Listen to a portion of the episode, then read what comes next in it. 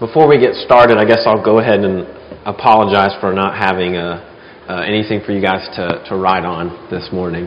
Um, but we still have a PowerPoint, and hopefully uh, you guys will be able to, to follow along through that. When I was in eighth grade, it was a, a really big day for me and, and one of my best friends. We, uh, as soon as school was over, we ran to uh, his parents' car and we got in and we popped in a CD uh, into the uh, the console of the car and uh, we started listening to an album called Mm-hmm. Uh, it was by a band called Relient K. Relient K was actually one of my favorite bands uh, back when I was in middle school. But they released a new album that I think it was earlier, either it was either that day or the day before, and uh, we we absolutely love Relient K. We uh, we wanted to listen through the whole new album together and uh, get to hear all these different songs. So we were going through the album and uh, we listened to several different songs. Uh, of course, just kind of we didn't skip any of the songs on the album, but we got to this one song and the title of this song was Let It All Out. And we got to it, and, and the music just really, you know, it slowed down, and they started singing, and so we skipped it. And we skipped that song, and we kept listening to the rest of the album, and we just completely forgot about that song. And several more times uh, as I grew up, I kept skipping that song.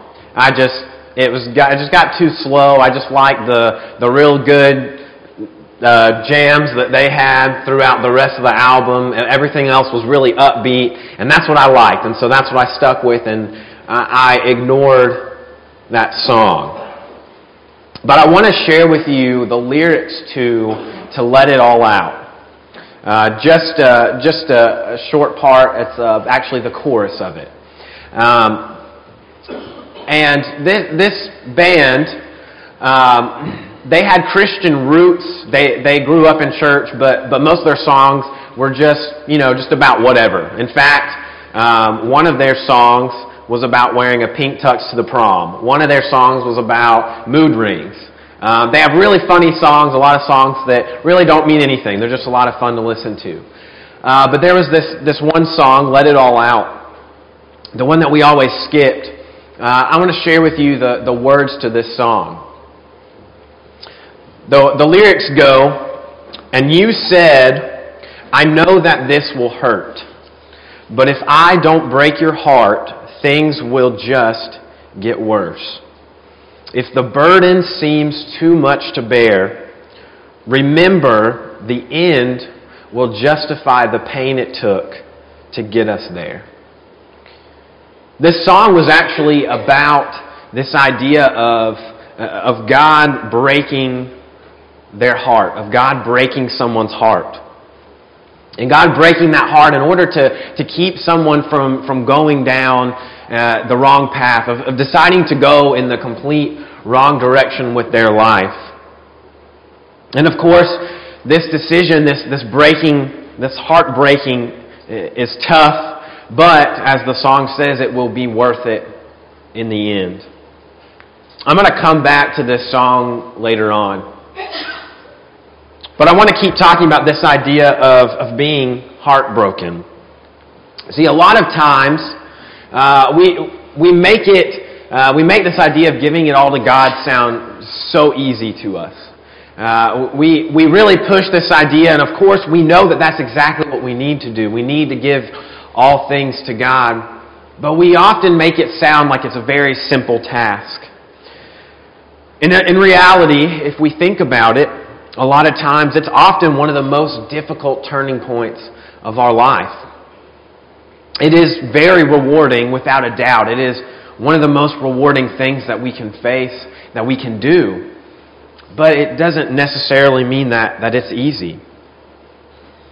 But we, of course, aim to do exactly this. We, we aim to give our all to God, and we aim to, to strive to work toward the goal of living for Him. But even after making this decision, life can still continue to get tough. Even after making a decision to, to follow Christ, even after uh, breaking away from, from sin, it is still a, a difficult life to live at times. Life is not easy. And I think a lot of you, from living the lives that, that you have, have learned that there are times when it's, it's not easy. Whether you are living for God or not, it, it can get very tough. But the important thing is, regardless of how tough it might get, that we're continuing to go in that direction. If you will turn to 2 Corinthians chapter 12 with me. 2 Corinthians chapter 12. We're going to take a look at Paul. And Paul, of course, when we think about Paul, we, we see that he was living a, a bad life, that he, he was not doing what he needed to do. And of course, uh, God kind of interjected there and, and uh, kind of changed things around in his life. And from that point on, we then see Paul uh, go in a completely different direction. In fact, change his name from Saul to Paul. And we see him go in this different direction, and we see him do all these things for God. And often when we think back to Paul, we think about how incredible of a man he was. We think about how he was able to do so many things that, that you know, we, we strive to do, but, but it's, it's going to be a challenge to, to match up to, to what he's capable of. In our minds, we think that Paul is such a, a strong person. And, and, he was. He was. But here in, in 2 Corinthians chapter 12, we see that he still has weakness. We see that he's not a, a perfect person. And in fact, here in 2 Corinthians chapter 12, we see that, that Paul is pleading uh, for his biggest struggle to be removed from his life.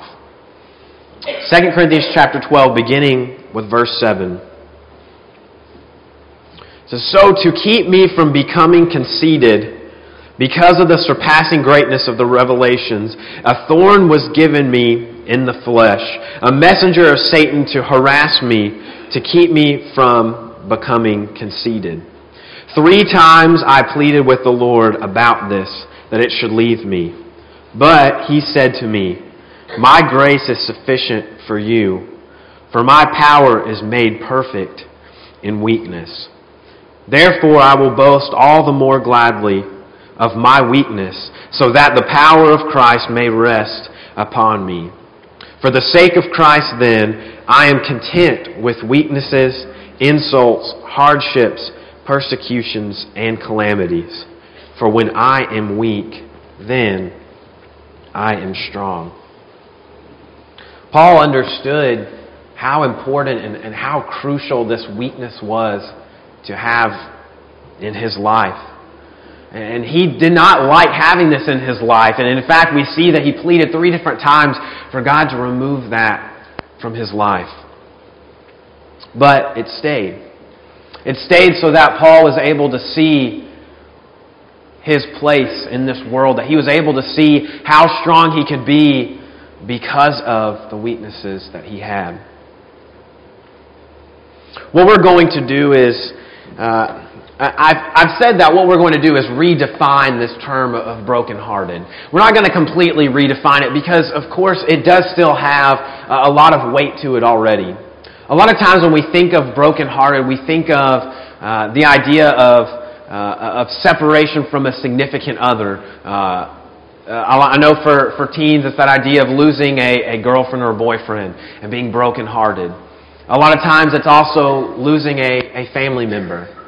And these do have just as much weight in this term of being brokenhearted. But I think there's, there's more to what this idea of brokenhearted means. We're going to look at that. We're going to look at uh, Psalm chapter 55.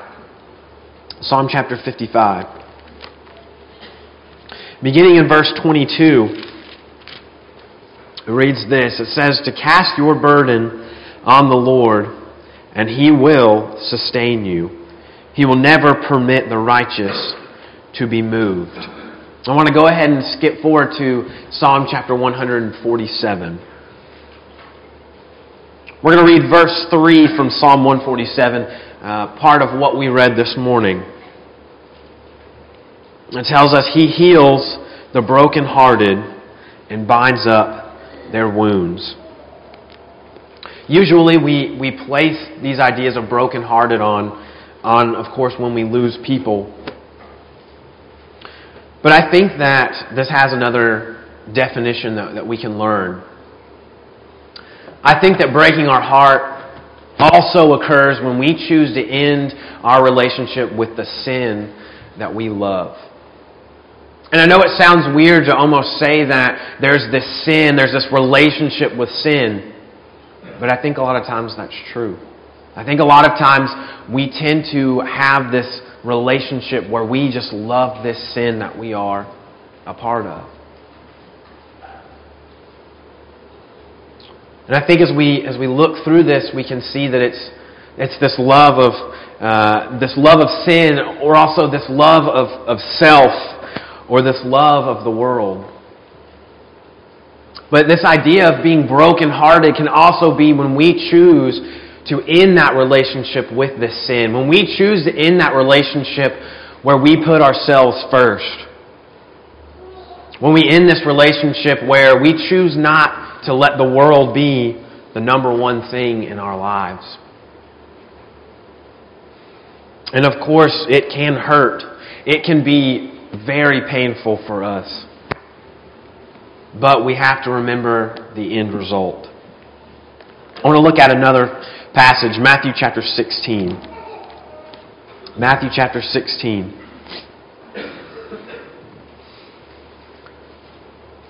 Beginning in verse 24 of Matthew chapter 16. Then Jesus told his disciples, If anyone would come after me, let him deny himself and take up his cross and follow me. For whoever would save his life will lose it. But whoever loses his life for my sake will find it. For what will it profit a man if he gains the whole world and forfeits his soul? Or what shall a man give in return for his soul? I want to share another story with you. When I was uh, a lot younger, my, when my little brother was about four years old, uh, Carson, he's, he's been here a couple times. Uh, I used to watch him, I was five years older than him, so I was about nine. I used to always watch him play one of his video games. Um, I, I found it very amusing because he was four years old and still really good at video games. Uh, but there was this one game, and, and I'll go ahead and tell you it was it was the original Spyro the Dragon on PlayStation. I don't know if you know what that is. Maybe that's gibberish to you. But uh, it was this very, very old game. And, uh, and he, he loved playing this game. He was, he, he was just hooked on it. And the way that it worked, and I'll go ahead and explain a little bit of it without trying to get too, uh, I guess, nerdy with it. Uh, there were a hundred different dragons that you had to, you had to I guess, unlock. They were statues, and you had to unlock them. And uh, so you were responsible for doing this, and you had to go all throughout this, this world that was, that was made in this video game. And you had to unlock all of these dragons. And, uh, and so he was in this first area where, you know, kind of where you started off. And in the game, for some reason, they decided to make a bunch of little mini games that you could play. Uh, and of course, that means that there's a bunch of tiny games within the game where you didn't actually have to play the game, but you could play all these games instead of doing, uh, you know, the whole big mission of the whole thing. And so, a lot of times he would just get caught up in playing those those little mini games. And uh, so finally, after he just continued to play these games, I finally told him, you know, let's how about we, we move on and let's keep going and let's progress the story and let's see what happens in this game because uh, I was tired of watching him play mini games, of course. And so he finally he, he gets out of this and goes and continues on, and of course ends up beating the game and everything. Uh, but what he had done is uh, continue to, to just stick around in that same area. He, he liked what this first world had to offer, and so he kept playing those games and kept just getting hooked on those things. And he enjoyed that part of the game so much that he didn't even finish it for a while. And I think, as, as strange of an analogy as that is, I think that's what we do a lot in this world. I think a lot of times we get so hung up and we, we get so in love with these things in this world that we forget that there's another place for us. We forget that there's, there's more for us to do. There's a destination for us to reach.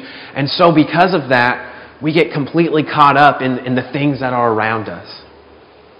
We end up allowing this sin, the world, ourselves, whatever it might be, we allow it to become a relationship. We allow ourselves to, to have this love for these things that, that we should have no regard for whatsoever. What we have to do instead is lose it all. Like we read in Matthew chapter 16, we have to give up all of these things and focus on what is ahead. Focus on what God wants from us and what we need to do in our lives. Because we always need to remember where we are heading. We need to remember the end. I want to go to another passage in 1 Corinthians.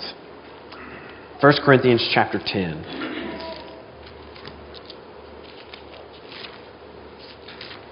Beginning with verse 9 of 1 Corinthians chapter 10. It reads, We must not put Christ to the test. This is correct. we must not put Christ to the test as some of them did and were destroyed by serpents, nor grumble as some did and were destroyed by the destroyer. Now these things happened to them as an example, but they were written down for our instruction, on whom the end of the ages has come.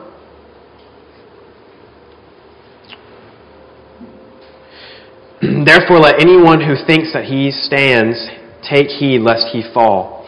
No temptation has overtaken you that is not common to man.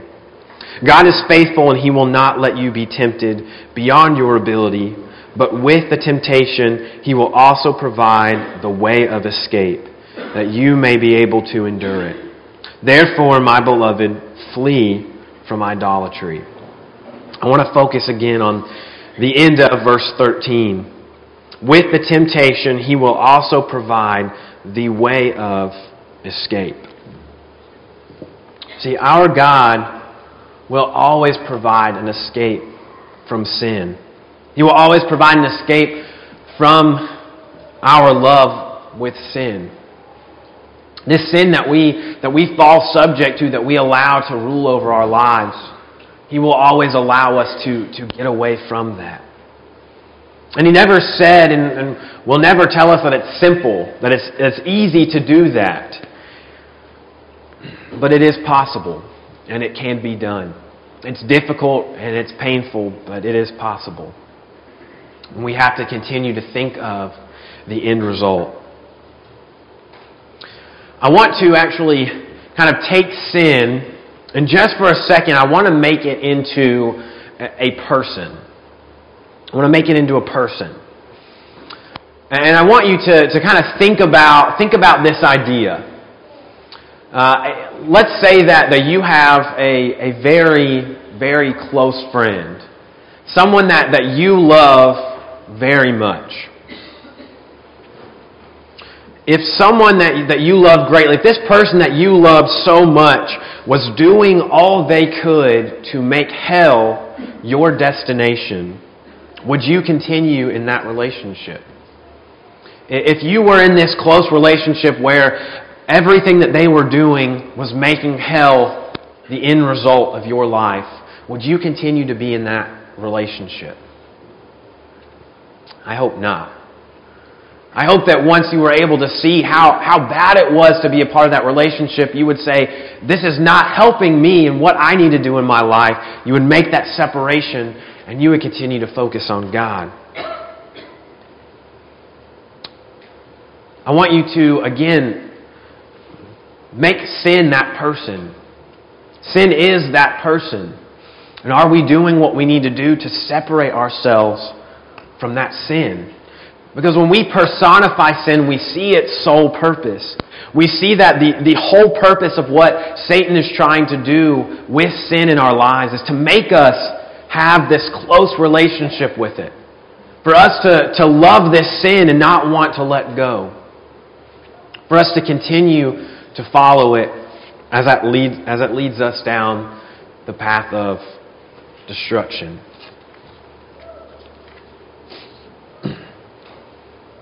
Again, God did not promise us a life on this earth without pain, without suffering, without sadness, without feeling hurt. That was not promised to us. However, He has told us this. He has told us, Stick with me, and I can lead you to this life. Stay with me, and I will take you to this life that has no pain, no suffering, no sadness, no hurting, none of these things. We will face it in this life, but we will not have to for eternity. We can be free from these things for eternity. This is an eternal promise that He has given us that we can achieve. the whole reason that I guess I, have gone through this, this whole uh, idea or this, this sermon is, is because of this. It was almost not quite 10 years later, maybe about 8 or 9 years later. And I was driving home. Uh, it, was a, it was a long drive that I had ahead of me. Um, it was a year in college that was not my best. Where I chose not to be my best, I chose not to do the best things. It was a, a time in college where, where I was not living the way I needed to. I chose to, to put myself first. And, and that's how I was living, and, and I was kind of okay with that. And so I was driving home this one night, and I decided, hey, I haven't listened to that old Relient K album in so many years. So that's exactly what I did, except now it wasn't a CD. I had, you know, I had it on Spotify, and I went to the album and I began playing through it. It's from the beginning, and I got to this song, "Let It All Out," and this time I said, you know what? I, I'm going to listen to this song. I don't, I barely remember it, but, you know, all the other songs I knew word for word. This one I wasn't really too familiar with, but I decided to listen to it. And as I heard the words of, of Let It All Out, of this song, it completely broke me down. It helped me to, to see and realize exactly how I was living in comparison to how I needed to be living. Again, the lyrics that I that I heard that, that hit me so hard were this, and you said, I know that this will hurt, but if I don't break your heart, things will just get worse. If the burden seems too much to bear, remember the end will justify the pain it took to get us there. This idea that, that God is telling us, I know that what you're about to do is going to, to hurt you, but I'm going to have to break your heart. I'm going to have to tear you away from the sin that you love. And it's going to be a lot to handle. It's, it's going to be very difficult. There's going to be a lot of pain. But do not forget the end result. Because the end is going to justify all the pain that it took to get you to that point, to get you to the end.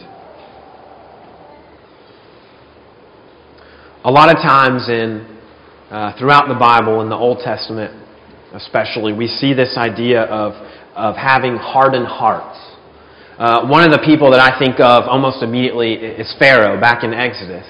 Uh, all the times that Pharaoh's heart was hardened and, and he, uh, he was callous toward the people of Israel and kept saying, No, I'm not going to let you go, regardless of all the things that were happening to his people in Egypt. We keep seeing this idea of people hardening their hearts, choosing not to allow God to, to take over. We see them make their own choices and not God's. They choose themselves. So I want to conclude by, by asking you this question Is your heart going to be hardened or will it be broken? If you think back to, uh, there are there's some lyrics that, uh, that, that we sing, the teens sing a lot for a song, Break My Heart. Uh, and it actually talks about this exact idea. The, uh, the chorus of this song My heart is hard, my soul is so weak. The ways of evil cut so deep. I need you, Lord, to come inside and gently break my heart. Will your heart be hardened or will it be broken? I've, I've seen hearts broken. I've seen people decide to, to, to just throw those things away of the world and give everything to their God. I've seen hearts harden. I've seen people decide that what's best for them is what they decide is best for them. And that's as far as it gets. So I encourage you to, to ask yourself where you belong. Because while you are here on this earth, you have the opportunity to be heartbroken. To leave the sin that you love for a God who loves you immeasurably. I think it goes without saying that any sin that you love does not return the favor. It only leads you closer to the path of destruction? Is your heart hardened or is it broken? You still have the opportunity to be heartbroken. And as difficult and as painful of a thing as that might be, it may be what you need.